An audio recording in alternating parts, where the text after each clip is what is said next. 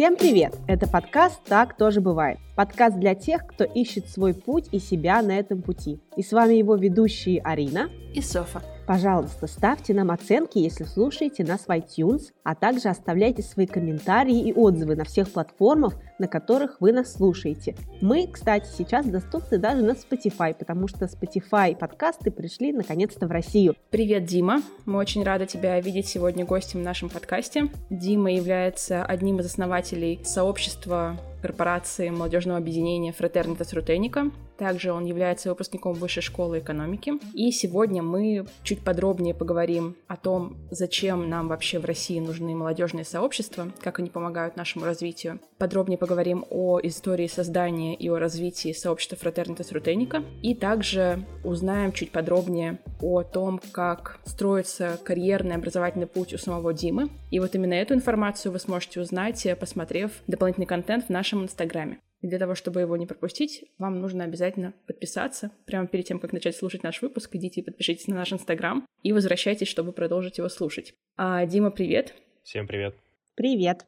Да, я расскажу еще немножечко, как мы с Димой познакомились. Мы оба с ним являемся финалистами отбора фонд «Первое поколение». Это другое молодежное сообщество, о котором мы тоже рассказывали в нашем с Ариной прошлом выпуске. Сейчас, когда мы записываем этот выпуск, мы еще не знаем результаты этого отбора. Мы с Димой оба немного, ну, наверное, в меньшей степени, так как у него уже есть большой опыт отбора в это объединение. Я чуть в большей степени волнуемся и с нетерпением ждем результатов которые придут завтра. То есть на момент, когда этот выпуск выйдет, мы уже будем знать, являемся ли мы членами фонда или нет но пока мы только предвкушаем. Пока еще никто не расстроился. Ну что, Дима, как вообще твое настроение? Как ты себя чувствуешь в этот субботний вечер? Как твои дела? У меня на самом деле дела прекрасно, потому что в понедельник я наконец-то буду забирать полный тираж своей книги из типографии. У меня сейчас такие приятные хлопоты по тому, чтобы связаться с рецензентами, по тому, чтобы договориться о там, рекламе продвижении, поэтому эти выходные я в таком приятном, теплом предвкушении. А уже на следующей неделе она будет наконец-то у меня на руках, смогу воочию узреть, что такое первая тысяча книг. Дима является автором книги как раз-таки о сообществах, молодежных объединениях. Мы не просто так Диму позвали к нам в подкаст, потому что он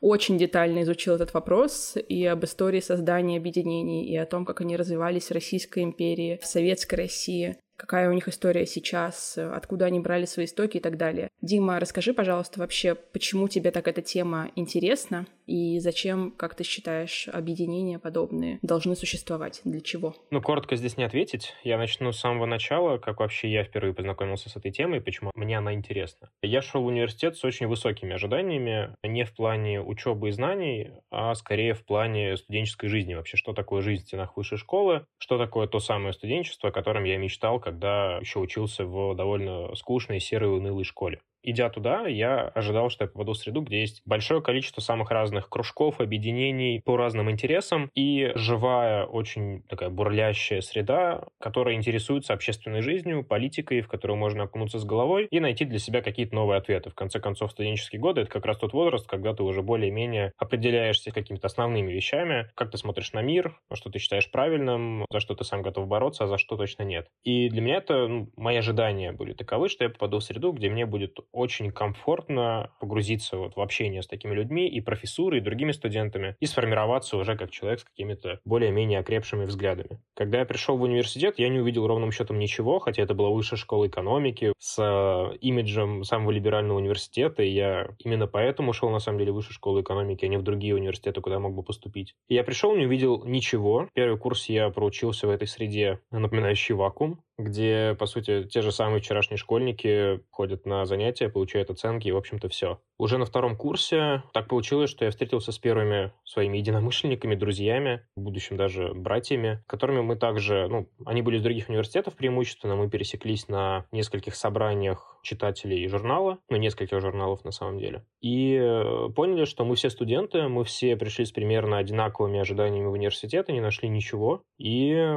мы постепенно пришли к выводу, что нужно делать свое, потому что других альтернатив просто нет. Так, в 2014 году началось создание корпорации Fraternitas Rutenica, которая стала продолжателем традиций русских студентов, прерванных в 1917 году. Почему мне эта тема кажется очень важной? А, потому что она не только про возможности для отдельных студентов, которые в такие сообщества входят, их значение выходит далеко за рамки профита для участников. Дело в том, что они очень сильно влияют в целом на то, как гражданское общество может функционировать. И ведь нужно понимать, что студенческие сообщества — это только маленькая деталька, маленький пазл в общей картине того, как объединяются граждане, как они взаимодействуют, как они совместно решают свои проблемы. У нас, в общем, умение взаимодействовать и объединяться э, у большинства людей на очень низком уровне, потому что такого опыта просто нет. Ну и не было предыдущие пару поколений, даже больше. И мне хочется донести ту пользу, которую несут сообщества, на примере студенческих, в целом до максимально широкой аудитории, и объяснить, что, с одной стороны, от этого выигрывают сами участники, вот почему. С другой стороны, как эти сообщества влияют на гражданское общество вокруг, вот как именно там в плане экономики, в плане политики, в плане работы публичных институтов. Мне кажется, это очень важная задача. Так, у меня вот такой вопрос. Когда я училась в университете, у нас тоже было много клубов, но они не отвечали такой социальной политике, о которой ты говоришь. Они были сфокусированы на вопросах саморазвития, например, в науке или в творчестве или в чем-то еще. Единственное крупное сообщество, которое подходит под формат того, о чем ты говоришь, это было профессиональное сообщество. И я прочитала вот кусок твоей книги, который в общем доступе есть, и там ты это тоже упоминаешь. Но также потом было сказано, что социальные общества считали таких профессионалов не самыми настоящими общественниками, и что они к ним относились немножечко свысока, как я поняла. Поэтому вот у меня такой вопрос. Студенческие объединения, да, вот они есть во многих институтах, но, как ты говоришь сам, ты для себя не нашел ничего подходящего. Как донести студентам, что важно такие сообщества создавать и важно в таких сообществах принимать участие? И почему это важно? Тот отрывок, на который ты ссылаешься, это как раз опыт американцев. Там действительно есть так называемые социальные и профессиональные греческие буквы, ну то есть братство и сестринство, и профессиональные действительно иногда называют комитетом по подготовке резюме, потому что, собственно, ценности дружбы, взаимовыручки и создания ну, такой второй семьи, расширенной на всю жизнь, там гораздо меньше, чем в социальных. В чем-то это правда, в чем-то нет. Это уже такой вопрос внутренней конкуренции американских братств и сестринств между собой. Почему и как можно донести нашим студентам, почему это важно и, ну, как бы это меркантильно не звучало, выгодно для них самих? Ну, мне кажется, первое — это живые работающие примеры, которые, к счастью, уже есть. И корпорация Fraternitas Rotenica, и фонд первого поколения, который упомянула София, и несколько других сообществ, которые уже живут в современной России. Это хорошие живые примеры, которые показывают, что дает нетворк, что дает поддержка эмоциональная не только, и разными ресурсами здесь и сейчас. Конкретный пример можно найти, задавав буквально немножко вопросов совсем чуть-чуть. Если говорить про пользу для общества, мне кажется, здесь не хватает какого-то базового образования. Здесь бы очень удачно вступил кто угодно примерно из Шанинки, которая, в принципе, славится своим фокусом на развитии сообществ. На самом деле, все гражданское общество, вся гражданская культура начинается с создания сообществ. Без создания сообществ люди, которые даже вроде бы выступают за какие-то правильные вещи, хотят там каких-то изменений и так далее, это, ну, в лучшем случае такие довольно беспомощные атомизированные одиночки, которые крайне плохо умеют объединяться, действовать совместно с кем бы то ни было. Мне кажется, здесь все упирается как раз в образование, просто простым доступным языком, без э, занудства, без э, сильного погружения в науку, объяснить, почему это важно и как это работает. Собственно, в третьей части своей книги я и пытаюсь это сделать. Очень коротко, сжато, но с аргументами объяснить, как это влияет не только на самих участников объединений, но и на общество вокруг них. Дима, я как человек извне, смотря там, допустим, на сайт вашего сообщества, читая какую-то информацию о нем, складываю для себя такое впечатление, что общество заострено на политической жизни. Это так или не так? Какая общая миссия у Фратернита Рутеника? Если вы влияете на политику, то как вы это делаете? И возможно ли это в современных реалиях как-то повлиять на нее?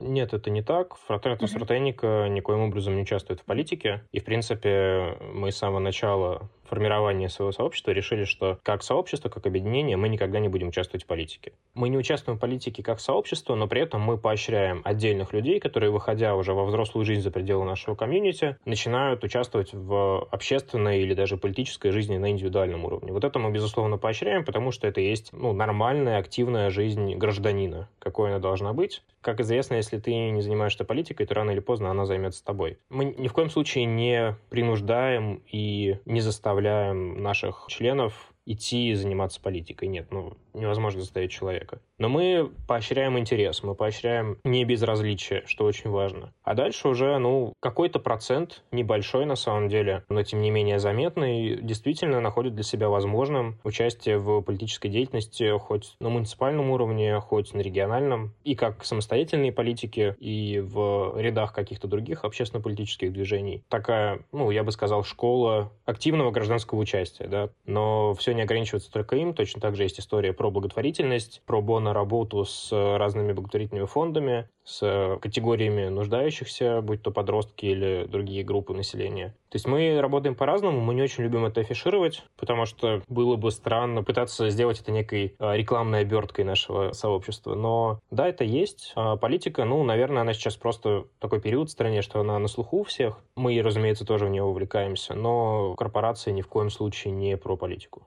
А, допустим, твое участие в выборах в муниципальные депутаты, как ты считаешь, оно как-то могло в теории помешать развитию сообщества? Был ли такой риск? Или наоборот, ты, прежде чем идти на выборы, заручился поддержкой от членов общества? Как это выглядело? Это обговаривается? Или это просто самостоятельно принимается решение каждым членом, что он вот идет сейчас в политику? Это на сто процентов самостоятельное решение. Мы все-таки не комсомол, чтобы запрещать друг другу как-то свободно участвовать в общественной жизни. То есть это выбор каждого. И корпорация институция создана для того, чтобы тебе мешать проявлять себя как человек, как гражданин, наоборот, чтобы тебе помочь. Поэтому запрещать тут точно никто ничего не будет, это личный выбор каждого. А дальше уже, если тебе нужна поддержка, ты всегда можешь обратиться, как и по любому другому вопросу. Будь то финансовый, будь то карьерный, или вот, как в данном случае, помощь в, допустим, избирательной кампании. И в моем случае все выглядело точно так же. Это было мое решение, это была моя отдельная команда, но в какой-то момент я также обращался за помощью к отдельным друзьям, э, с которыми мы знакомы через корпорацию, которые мне тоже оказывали помощь. Вы своим сообществом создали себе вторую семью, потому что ты рассказываешь. Можно обратиться по любым вопросам, и тебя будут обязательно там поддерживать. Ну, мы это и формулируем как такая расширенная вторая семья. Разумеется, здесь нет такой степени открытости, доверия, взаимозависимости, как с вашими родными, близкими в настоящей mm-hmm. семье, но здесь тоже не нужно питать никаких иллюзий. Это скорее внутри корпорации у каждого человека, как мне кажется, есть небольшой круг по-настоящему близких друзей, которых он там встретил, которые часто становятся его лучшими друзьями. И при этом есть вот это большое облако связей, исчисляемое сотнями людей, которые либо просто знакомые, очень теплые, либо а, люди, со стороны которых всегда можно рассчитывать на протекционизм в любой сфере, в которой они могут повлиять. Они обязательно будут твоими друзьями, близкими, теплыми контактами, но если они могут тебе чем-то помочь, они помогут, просто потому что вы оба корпоранты. В этом, собственно, и идея. Невозможно сделать, условно, 500 человек лучшими друзьями друг для друга, но можно сделать так, чтобы все 500 при малейшей возможности помогали друг другу. Это вот сила слабых связей. Обожаю вот эту вещь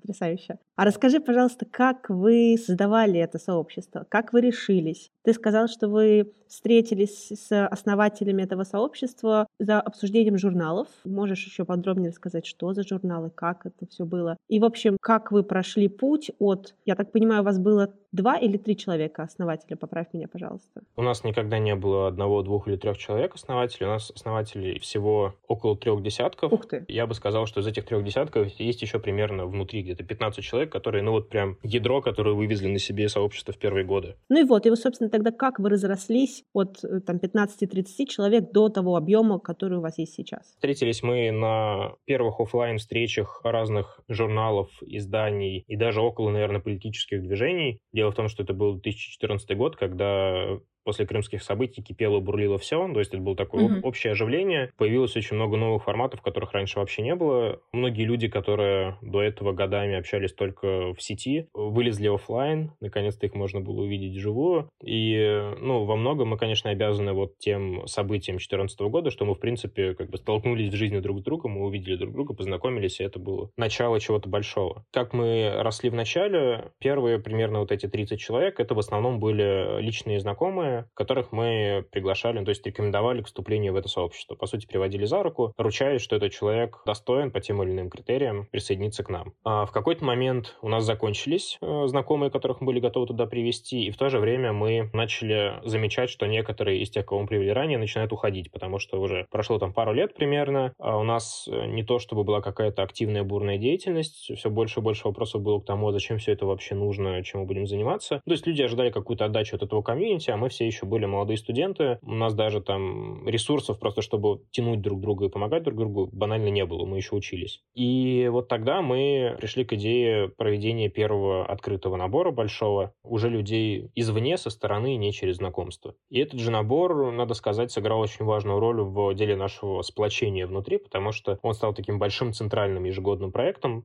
по сей день, который эволюционирует, усложняется, помогает сплотиться корпорантам, которые уже внутри сообщества. Вот, поэтому тут такая двойная роль. С одной стороны, найти новых достойных корпорантов, с другой стороны, еще сильнее помочь сплотиться тем, кто уже внутри сообщества. Супер. Я вот сейчас сразу вспомнила одно из наших заданий на отборе в фонд первое поколение, где нам нужно было самим создать за час с небольшим сообщество. Один из основных элементов создания этого сообщества было прописывание активностей для того, чтобы это сообщество держалось, развивалось и могло жить вот расскажи, пожалуйста, какие у вас э, в вашем объединении, в вашей корпорации активности существуют для сплочения, для того, чтобы передать опыт от старшего поколения этого сообщества младшему и чтобы сохранить преемственность? Что вы делаете сейчас? Я бы не сказал, что у нас есть какая-то выстроенная программа или система по тому, как мы это делаем. Ну и в целом это такая внутренняя потаенная сторона жизни корпорации. Я думаю, что, ну, во-первых, мы живем отдельно по городам, все общаемся регулярно онлайн, но в целом живем отдельно по городам городам. Разумеется, вот этот процесс, он идет на уровне каждого отдельного города. Как правило, он очень сильно ускоряется как раз организацией нового набора, ну или другого большого мероприятия, когда нужно совместно поработать, положиться друг на друга, посмотреть друг на друга в деле. Это всегда очень сильно помогает. Плюс, э, ну, не нужно забывать, что он все-таки не какой-то там рабочий коллектив. Одна из наших главных задач и ценностей — это просто приятный досуг друг с другом. И этот досуг может принимать самые разные характеры, самые разные виды, от совместных посиделок до выездов там, на край света куда-нибудь за тысячи километров. Конечно, каждому новому члену корпорации нужно время, чтобы втянуться, чтобы вписаться. Это очень сильно, опять же, ускоряется вот такими совместными досуговыми мероприятиями, но при этом э, нужно понимать, что у нас и система набора выстроена так, то есть она с годами совершенствовалась, удлинялась, и у нас сейчас набор занимает ну, около полугода, насколько я помню. То есть полный цикл, который должен пройти новичок, щегол, чтобы его приняли в корпорацию. И за эти полгода, на самом деле, кандидат, который активно участвует в отборе, успевает хорошо познакомиться и со своими ровесниками, с которыми он пытается к нам пройти, отобраться, и в то же время с корпорантами, которые так или иначе увлечены в набор. Поэтому, когда он уже наконец-то подступает, вступает в ряды корпорации, он довольно хорошо знаком с большим числом корпорантов вокруг себя. Дальше уже задача в том, чтобы он чувствовал себя принадлежным вот к этой большой семьи на сотни человек, многие из которых в жизни корпорации уже не участвуют. Для этого есть разные общие мероприятия, которые не очень частые, но очень важные, где человек, вот пришедший в корпорацию условно вчера, может вживую пообщаться, познакомиться с людьми, которые работали для ее развития, скажем, пять лет назад. А сейчас уже вышли в большую жизнь и, скажем так, пенсионеры. Выпускник-пенсионер, звучит хорошо. Вот если общими мазками, примерно так. Если не секрет, Какую роль ты сейчас занимаешь в корпорации? Активный ли ты участник или ты уже нашел себе преемников? Как это сейчас в твоей жизни происходит? Ну, нет у нас преемников никаких. Я уже давно выпускник, ну, то, что у нас называется филистер. Я не участвую в жизни корпорации. Ну, и мне 26 лет, я уже несколько лет не студент. Было бы странно, если бы я до сих пор с головой увлекался, ну, вот в эту студенческую жизнь, которой я более чем активно занимался все свои студенческие годы. Я скорее помогаю корпорации своими ресурсами, там, опытом, знакомствами, которые у меня есть вот в моей карьерной жизни. И, ну, конечно, я написал книгу как некое саммари того опыта, тех знаний, которые я смог набрать, пока изучал эту тему. Мне кажется, это будет такое хорошее подспорье будущим поколениям корпорантов, чтобы с корпорацией быстрее знакомиться и как-то успешнее продвигать идею построения таких сообществ. Так, в жизни корпорации я уже не участвую, ну, максимум раз в несколько месяцев я приезжаю на какое-то значимое мероприятие корпорации, чтобы просто со всеми еще раз увидеться, с кем мы редко общаемся, познакомиться с новыми корпорантами, которых я еще не видел. Ну и там, если нужна какая-то помощь, конечно, я вовлекаюсь. Ну а так я уже выпускник, пенсионер, дед. Дима, ты рассказывал про то, что отбор занимает почти полгода. Я так понимаю, что он очень тщательный, и люди даже вот этим временем проходят проверку и остаются только самые приверженные вашим идеям, те, кто действительно хотят с вами быть, с вами жить и развиваться. Расскажи о каких-то интересных, опять же, если это не тайна, историях посвящения. Вы заимствовали какие-нибудь вот эти вот необычные, иногда даже диковатые э, ритуалы, допустим, в западных вузах, как проходит посвящение, там, не знаю, пробежаться голым по кампусу, выпить что-нибудь очень мерзкое, там, или навести беспорядок в общежитии, вот что-то такое, за что сейчас даже многие сообщества и братства критикуют на Западе. У вас было в вашей истории? Или все очень спокойно, без опасностей каких-то для новых избранников? То, что ты описываешь, это как раз тот самый hazing, который, с одной стороны, знаменит далеко за пределами братств в Северной Америке, с другой стороны, он же является главной причиной критики в их адрес. В корпорации Фратерто Стратеника нет hazing а, нет ничего связанного с унижениями, тем более с опасностью для там, физического здоровья или психики людей, которые участвуют в отборе. У нас есть испытания. Испытание, hazing — это не одно и то же, и испытание — это совсем не обязательно hazing и что-то связанное с унижениями. Испытания нужны, чтобы, да, также проверить качество и мотивацию человека. Они же нужны для, ну, скажем так, формирования большего ощущения ценности от принадлежности к этому сообществу. В принципе, это механизм, который используют, наверное, все сообщества, организации, компании, институты, куда есть какой-то строгий отбор. Чем более строгий отбор ты прошел, тем больше ты в итоге ценишь свою принадлежность к этому сообществу. Поэтому, да, у нас есть испытания, но ничего связанного с хейзингом, с унижениями мы не практикуем и, уверен, никогда не будем практиковать. Собственно, и в своей книге я довольно подробно описывал историю появления хейзинга в Северной Америке, его последствия, вот уже если смотреть в прошлое на последние 50-60 лет. И неспроста сегодня большинство американских братств прилагают очень большие усилия, чтобы искоренить его. Поэтому мне кажется, что мы здесь должны просто учиться на ошибках и не очень удачном опыте, который у нас есть на примере наших зарубежных аналогов, не повторять ошибки и использовать лучшее из того, что там уже есть. Отлично. Еще такой же вопрос, если продолжать сравнение с этими западными братствами. Как ты оцениваешь деление на сестринство и братство, на деление по этнической принадлежности? Вот, допустим, у Фратернита Струтеника тоже очень большой делается акцент на том, что вы собираете русских студентов. Русских — это значит э, граждан России или русских по национальности. Допустим, представители других народностей и национальностей в России имеют право к вам попасть? Или вы тоже придерживаетесь какого-то деления? ну, как бы, если знакомишься с вашим сайтом, то это сразу же приходит на ум, что как будто бы вы хотите видеть только определенную национальность в ваших рядах то, что ты сейчас сказал, это на самом деле такое очень характерное, если не сказать типичное последствие советского периода в нашей истории, когда из-за советской идеологии, парадигмы в целом отношения к системе образования, подхода к системе образования, была очень сильно размыта грань между понятиями этноса и нация, и по сей день, вот уже там спустя 30 лет после развала этой системы, у нас не была проведена большая, очень важная работа, попросту образовательная, потому чтобы расставить точки над «и» и вернуть правильный изначальный смысл этим понятиям. Более того, если если то, что ты сейчас сказала, озвучить, например, ну, гражданину Германии или Франции, для него это будет звучать странно, потому что для него национальность — это принадлежность, ну, это гражданство, это принадлежность к политической нации, к тому, чтобы определять э, государственное устройство на той или иной территории и решение соответствующих вопросов. Этнос — это вообще другая история. Здесь то же самое. Когда мы говорим «русские», мы имеем в виду принадлежность к политической нации. Это не про этнос. Если посмотреть даже на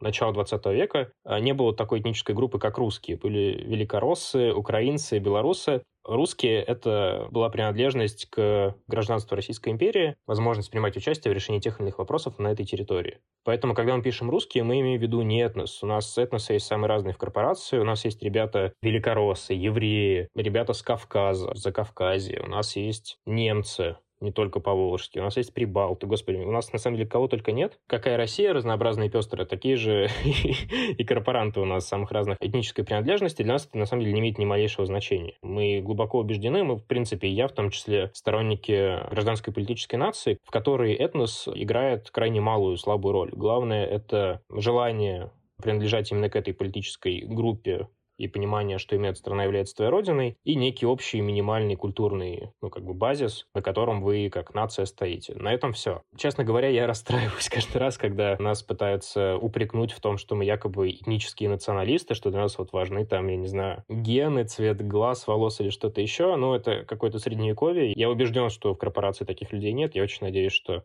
никогда мы с ними связаны не будем. Но это, конечно, такое печальное последствие в том числе крайне правых националистов а, в России, там, на рубеже, не знаю, веков, в нулевые десятые, которые эксплуатировали, опять же, тему национализма, очень сильно ее исказив. Так как именно их было видно прежде всего, вот этих этнических националистов разного рода, в том числе экстремистов, у широкой аудитории, наверное, сложилось ощущение, что все националисты — это вот какие-то кринжовые радикалы, которых лучше избегать. Хотя на самом деле идея гражданской политической нации — это ровно то, на чем стоят все известные нам демократии, и мы, в принципе, живем в эпоху национализма национальных государств, и кажется, что ничего другого в ближайшие годы не предвидится. Поэтому здесь нужна просто некая минимальная образовательная работа в масштабах страны, чтобы объяснить людям, что этнос и нация — это немножко разные вещи, и тогда у нас и к националистам отношение станет совсем mm-hmm. другим, без предвзятости, как будто все они какие-то отбитые радикалы. Отлично, но я очень рада это услышать, и я в целом ожидала именно это услышать. Просто не могла не поднять этот вопрос, так как наверняка он э, у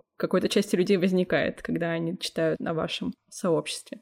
К сожалению, такие вопросы действительно возникают, особенно у людей, которые ну, вообще впервые сталкиваются с термином «русский», у них э, первая ассоциация — это как раз какие-то этнические националисты. Но я думаю, что в целом вот это позиционирование корпорации — это как раз часть той большой образовательной работы, которая должна быть проведена, в конце концов. Каждый такой вопрос — это повод, как мы сейчас, обсудить, что это такое на самом деле, и понять, что мы, да, действительно немножко выровнялись в нашем понимании того, что такое нация этнос. Просто эта работа должна быть гораздо более масштабной. Но мы вносим свою лепту, скромную, но тем не менее значимую. Надеюсь, что с развитием сообществ, в том числе подобных нашему, и тема эта станет гораздо более знакомой для широкой аудитории, для молодежи в первую очередь, и каких-то стереотипов и предвзятости по отношению к национализму, гражданскому, здоровому, а не этническому, у нас станет гораздо меньше. Дима, вот у меня такой вопрос. Я, например, студент какого-нибудь хорошего вуза. Я хочу стать частью корпорации. Что мне нужно, чтобы стать частью корпорации? И сразу же вопрос. Ты рассказал достаточно много, что получают участники, а вот что получает еще потом корпорация. Как стать вашей частью и что получает от этого корпорация? Как стать частью корпорации? Для этого нужно подать заявку на вступление в корпорацию во время очередного набора. Это, как правило, начало осени, где-то конец сентября. Далее все зависит от вас, как от человека, насколько вы нам интересны, потому что мы смотрим на несколько вещей. Во-первых, нет ли каких-то сомнительных, негативных сторон его биографии, которые нам видны сразу же. Это что, например? Ну, например, э, мы видим, что человек в той или иной степени радикал. Неважно, правый, левый, какой угодно. Угу. Высказывает какие-то агрессивные, провоцирующие кого-либо на что-либо высказывание. Если мы это видим, мы сразу же человека заворачиваем, потому что нам такие не нужны, и мы это уже проходили. Мы уже очень много людей откинули от себя подальше и побыстрее, потому что мы не считаем возможным выстраивать какие бы то ни было отношения с людьми, которые придерживаются радикальных взглядов. Повторюсь, неважно какой направленности. Второе — это насколько человек нам интересен как личность, как профессионал, насколько у него высокая мотивация развиваться в той или иной сфере. Ну, какой нам интерес как корпорации набирать посредственных людей, которых, в принципе, не так уж мало вокруг. Нам хочется выцеплять вот тех самых лучших, самых интересных, самых перспективных в самых разных областях. Мы не целимся в каких-то там какую-то карьерную сферу, какую-то отдельную профессию, нам интересны все. Если mm-hmm. ты, не знаю, фотограф, ты должен стремиться стать лучшим фотографом в том деле, которым ты занимаешься. Менеджер, ну, значит, в своей профессии или там в своей индустрии ты должен стремиться стать лучшим и так далее. То есть это про амбиции. Понятно, что мы не ожидаем от сегодняшних студентов, что они уже добились каких-то высот. Ну и третье — это соответствие уже дальше в процессе набора, когда человек более-менее погрузился в нашу среду, мы убеждаемся, что он не противоречит тем ценностям внутри сообщества, которые у нас есть, и тем базовым общим взглядам на общество вокруг, которые у нас также есть внутри корпорации. Просто вот на уровне того, что он нет каких-то явных противоречий, иначе эти противоречия очень быстро дадут о себе знать. Человек просто будет торгаться нашим сообществом и сам, скорее всего, уйдет, потому что ему будет просто некомфортно.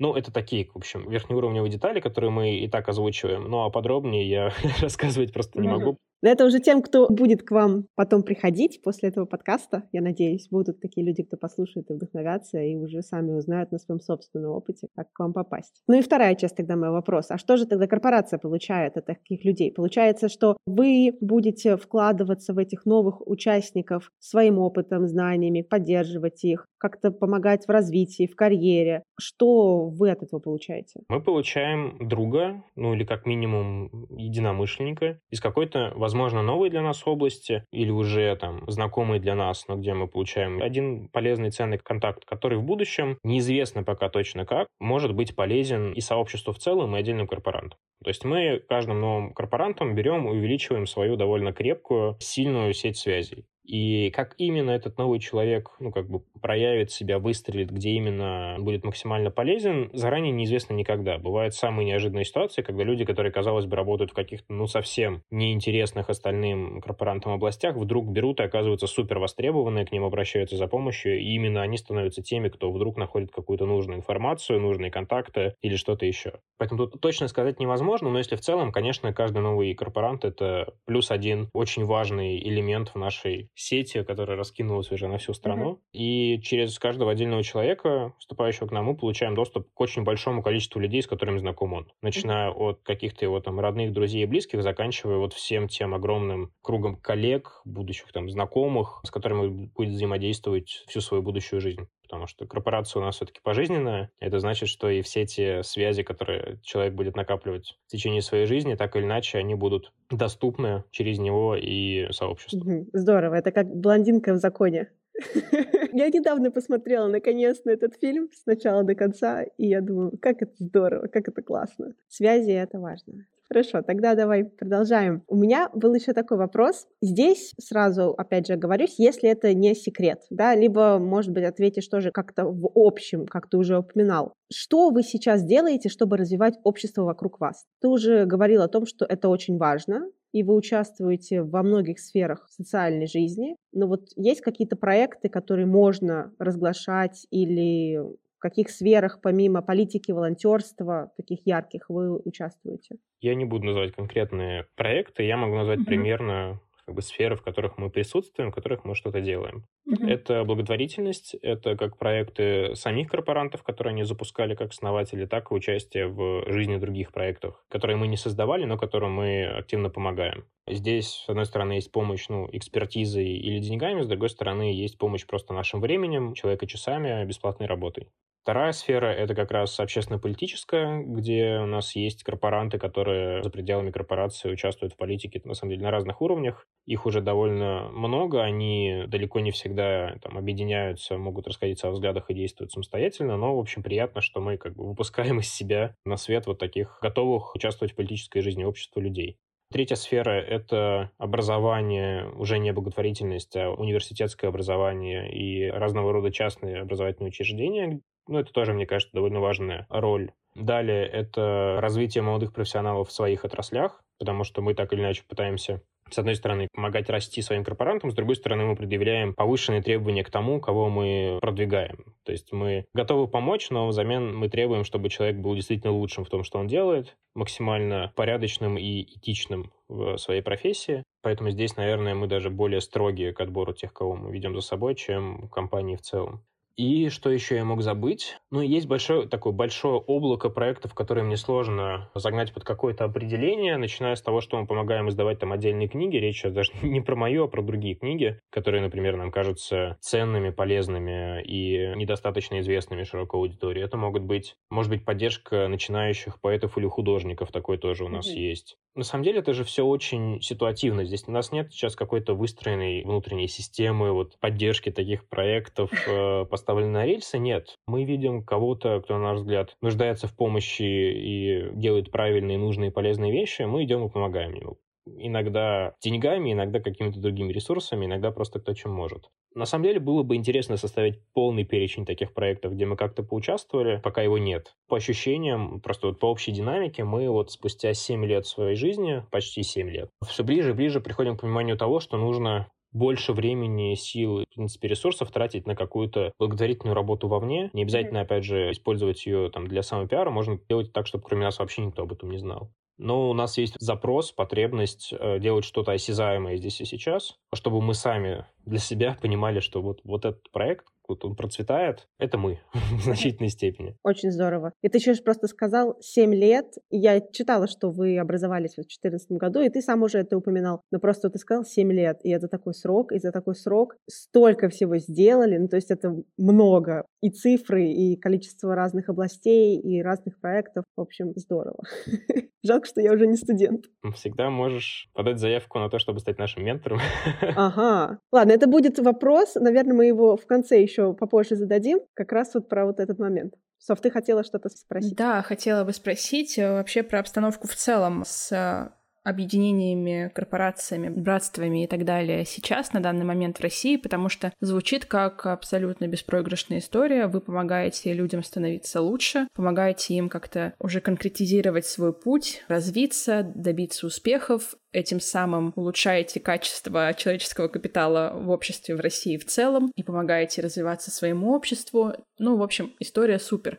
Я знаю про ваше сообщество, я знаю про фонд первое поколение, конечно же. Так как ты обладаешь большей экспертизой в этой теме, есть ли еще какие-то подобные сообщества в нашей стране и планируется ли их появление в будущем? Такие сообщества есть. Они единичные, но, к счастью, есть. Ну, например, есть такой клуб деловых связей, который изначально начинался тоже как студенческий, сейчас уже, пожалуй, что нет, просто потому что выросли там, его члены и вырос возраст тех, кого они хотят приглашать. Это клуб Каповеди, в котором я тоже состою. Вот он объединяет таких молодых профессионалов в самых разных областях, также работая на, с одной стороны, поддержку друг друга, с другой стороны, просто на создание приятного досуга для членов сообщества. Есть, например, молодежная финансовая лига. По сути, наш аналог российский такого профессионального профессионального братства на американский манер для, в первую очередь, финансистов, но не только. Также есть, например, э, Медач, который, э, к сожалению, пока что не является вот таким сообществом офлайновым в том смысле, в котором является корпорация или ФПП или Коповеде, но у него тоже есть потенциал вырасти в офлайн сообщество людей, которые занимаются медициной, студенческое в том числе конце концов, есть конференция «Менеджмент будущего», которая тоже пыталась стать сообществом. Ковид, на самом деле, сильно этому помешал, к сожалению, очень не вовремя. То есть они уже тоже шли в сторону того, чтобы делать регулярные офлайн мероприятия, а не только раз в год собираться на конференцию. И если бы они смогли поставить это на рельсы, в целом они бы тоже имели очень хорошие шансы стать полноценным, хорошим офлайн комьюнити. То есть такие примеры есть, я, на самом деле, все эти примеры в своей книге привожу, но они, правда, единичны. То есть совокупно, даже если назвать еще там несколько других менее интересных масштабных проектов, но это будет, ну, максимум десяток. Это даже еще с натяжкой, если добавить туда тех, кто по факту такими комьюнити не является. Возможно ли их развитие, появление России далее? Конечно же, да. Я книгу, на самом деле, пишу в первую очередь для этого. У меня книга не нацелена на то, чтобы распиарить Фратернатус Рутеника конкретно. Более того, я больше всего хочу, чтобы Фратернатус Рутеника стала не единственной корпорацией, у нее появилась конкуренция. Потому что именно конкуренция поможет тому, чтобы все сообщества и сама Фратернатус Рутеника развивались еще активнее, еще динамичнее. Главная задача — это чтобы после выхода книги как можно больше людей узнали вообще, что такие форматы есть, а в России об этом мало кто знает. А если знаю, то скорее какие-то стереотипы на основе там, американских комедий про студентов. И чтобы появилось больше людей в разных городах, которые готовы такие сообщества создавать. Я очень надеюсь, что спустя какое-то время после выхода книги появятся такие проекты. И в целом у меня есть идея, которую я уже закинул в несколько сообществ, и кажется, что она нашла отклик положительный. Это создать акселератор развития таких сообществ, куда бы можно было обращаться любому молодому человеку, девушке из любого региона, который хочет, и которая хочет создать такое сообщество, не знает, с чего начать. Вот вроде даже книгу уже прочитала, и вроде бы интересно, и вроде бы поверила и там загорелась этой идеей, но непонятно вообще, как сделать первый шаг, где искать единомышленников, с чего начинать. И вот они бы могли приходить как раз в этот акселератор, и мы бы помогали, в том числе вот ресурсами всех своих сообществ, самых разных, им на первых годах жизни, на самом деле самых тяжелых годах, когда умирает большая часть молодых комьюнити, чтобы они эту яму как бы прошли и смогли уже дальше развиваться. Я очень надеюсь, что вот в конце этого года, в начале следующего получится уже запустить такой первый трек в этом акселераторе. На самом деле очень интересно, во что это выльется. Какие именно будут сообщества популярнее всего, в каких именно регионах они выстрелят ярче. Не обязательно, кстати, что это будет Москва или Питер. Поживем, увидим. На самом деле мы будем, во-первых, очень рады поделиться любой информацией о вашем акселераторе, если он действительно появится уже совсем скоро. Когда бы он не появился, мы обязательно о нем расскажем. Mm-hmm. И ты предвосхитил мой вопрос как раз-таки дай, пожалуйста, может быть, вот эту выжимку какую-то для людей, которые сейчас задумываются о создании своего сообщества. Какие-то практические советы, может быть, основанные на твоем опыте, так как ты развивал фратернитас рутеника в разных городах, с какими ты сталкивался проблемами, и так как ты состоишь во многих различных обществах сам, что ты вот из этого опыта можешь взять и передать людям, которые тоже хотят начать что-то свое? Наверное, мой первый совет будет не торопитесь. Создание сообщества — это довольно долгий процесс, просто потому что он завязан на людях, а люди — это как раз то, что меняется медленнее всего. И связи между ними выстраиваются не так уж быстро. И здесь невозможно срезать, невозможно его как-то искусственно ускорить. Это пойдет только во вред. Поэтому это довольно долгий процесс, это нужно понимать заранее и с самого начала понимать, что это игра в долгую, что по-настоящему сильная отдача от этого сообщества начнется, ну, может быть, через 5 лет, если повезет, а скорее даже через 10. Вот сейчас корпорация спустя 7 лет уже выходит на те обороты, когда мы каждый день видим, как мы друг другу помогаем, какие ресурсы мы объединяем, и, в общем, приятно удивляемся. Но в первые годы было тяжело. Повторюсь, просто потому что мы сами были студентами, у каждого за душой было не так уж много ресурсов. Поэтому совет номер один — не торопитесь и имейте адекватные ожидания, что вы там не взлетите как сообщество через год-два до небес, до каких-то огромных размеров и не будете объединять там супер большие ресурсы. Понимайте заранее, что вы будете расти несколько лет, и эти несколько лет у вас будет задача просто выжить, не развалиться и сформировать вот первое ядро, костяк людей, которые реально выведут его на стабильное обновление, набор новых членов и развитие. Второй совет — это так как у вас поначалу не будет своих ресурсов, скорее всего, ну, точнее, они будут, но очень ограниченные, а постарайтесь найти себе менторов, которым близка идея, которую проповедуете вы в своем сообществе. У нас это, допустим, возрождение русского студенчества. У вас может быть что-то другое, развитие в какой-то профессии, да, просто развитие лидеров в целом, да что угодно на самом деле. А найдите людей, которым близка эта идея, которые готовы вас поддерживать, и своими ресурсами, да в конце концов просто своим именем они будут делать принадлежность к вашему сообществу более ценным. Третий совет — это постарайтесь найти молодых членов сообщества, которые уже чего-то добились. Это непростая задача, потому что они не всегда понимают, зачем им присоединяться к группе людей, которые пока ничего не могут дать взамен, они уже там чего-то добились, куда-то выросли. Но если у вас получится, скорее всего, на почве каких-то общих взглядов, это очень сильно поможет вам вот во внутреннем ощущении ценности от этого объединения. Потому что ваши молодые участники будут понимать, что они вступают не просто в клуб приятных людей, которые ничего не могут дать, а в клуб людей, которые уже чего-то добиваются, и на конкретных примерах можно видеть чего. А, ну и, конечно, я бы советовал вам ни в коем случае не замыкаться в себе, а выстраивать отношения с другими сообществами и помогать друг другу, где это возможно. Идея же очень простая. У нас сейчас поляна российского студенчества, она настолько огромная и настолько не освоена, что даже если таких сообществ появится сотни, конкуренция между ними не будет вредить их развитию. Они не вымрут, они не будут друг друга пожирать. Настолько много людей, студентов в первую очередь, вообще ни во что не увлечены, что этого ну, ресурса, если можно так сказать, хватит на всех, еще и с запасом. Но при этом вы можете очень сильно друг другу помочь, объединяя ресурсы, делая какие-то совместные совместные проекты, в конце концов, просто обмениваясь опытом. Вы дадите друг другу очень много дополнительной ценности. Поэтому не замыкайтесь в себе, не стесняйтесь и не бойтесь кооперироваться, объединяться, делиться опытом. В конце концов, с каждым таким новым сообществом, с которым вы общаетесь и дружите, вы увеличиваете очень сильно свою собственную сеть связей, которая поможет вам в жизни, возможно, самым необычным, неожиданным образом и, может быть, будет важнее, чем вы сейчас ожидаете. Здорово, здорово. Спасибо. Я думаю, у нас получился очень информативный э, разговор. Мы подробно обсудили жизнь сообщества Фратернита Рутеника, насколько это позволяет э, ваша внутренняя тайна и политика неразглашения информации какой-то. Но в целом спасибо большое, что поделился своим знанием о том, как развивались сообщества, о том, почему это важно, о том, что они дают и как помогают развиваться и человеку в частности, и обществу в целом. И мне кажется, что в совокупности с нашим предыдущим с Ариной разговором о том, как вообще в целом с пользой провести университетские годы, эти два выпуска станут толчком мотивации для всех студентов поскорее начать исследовать все возможности вокруг них и не зацикливаться только лишь на учебе и на получении образования. Дима, спасибо тебе большое за уделенное нам время. Да, Дима, спасибо еще раз тебе за выпуск. И, конечно же, пожалуйста, ставьте нам оценки, ставьте нам лайки на всех платформах, на которых вы нас слушаете. Оставляйте свои отзывы, потому что нам это очень-очень-очень важно. И тогда мы услышимся с вами в следующем выпуске. А сейчас пока-пока. Кайф. Спасибо вам огромное. thank you Thank you.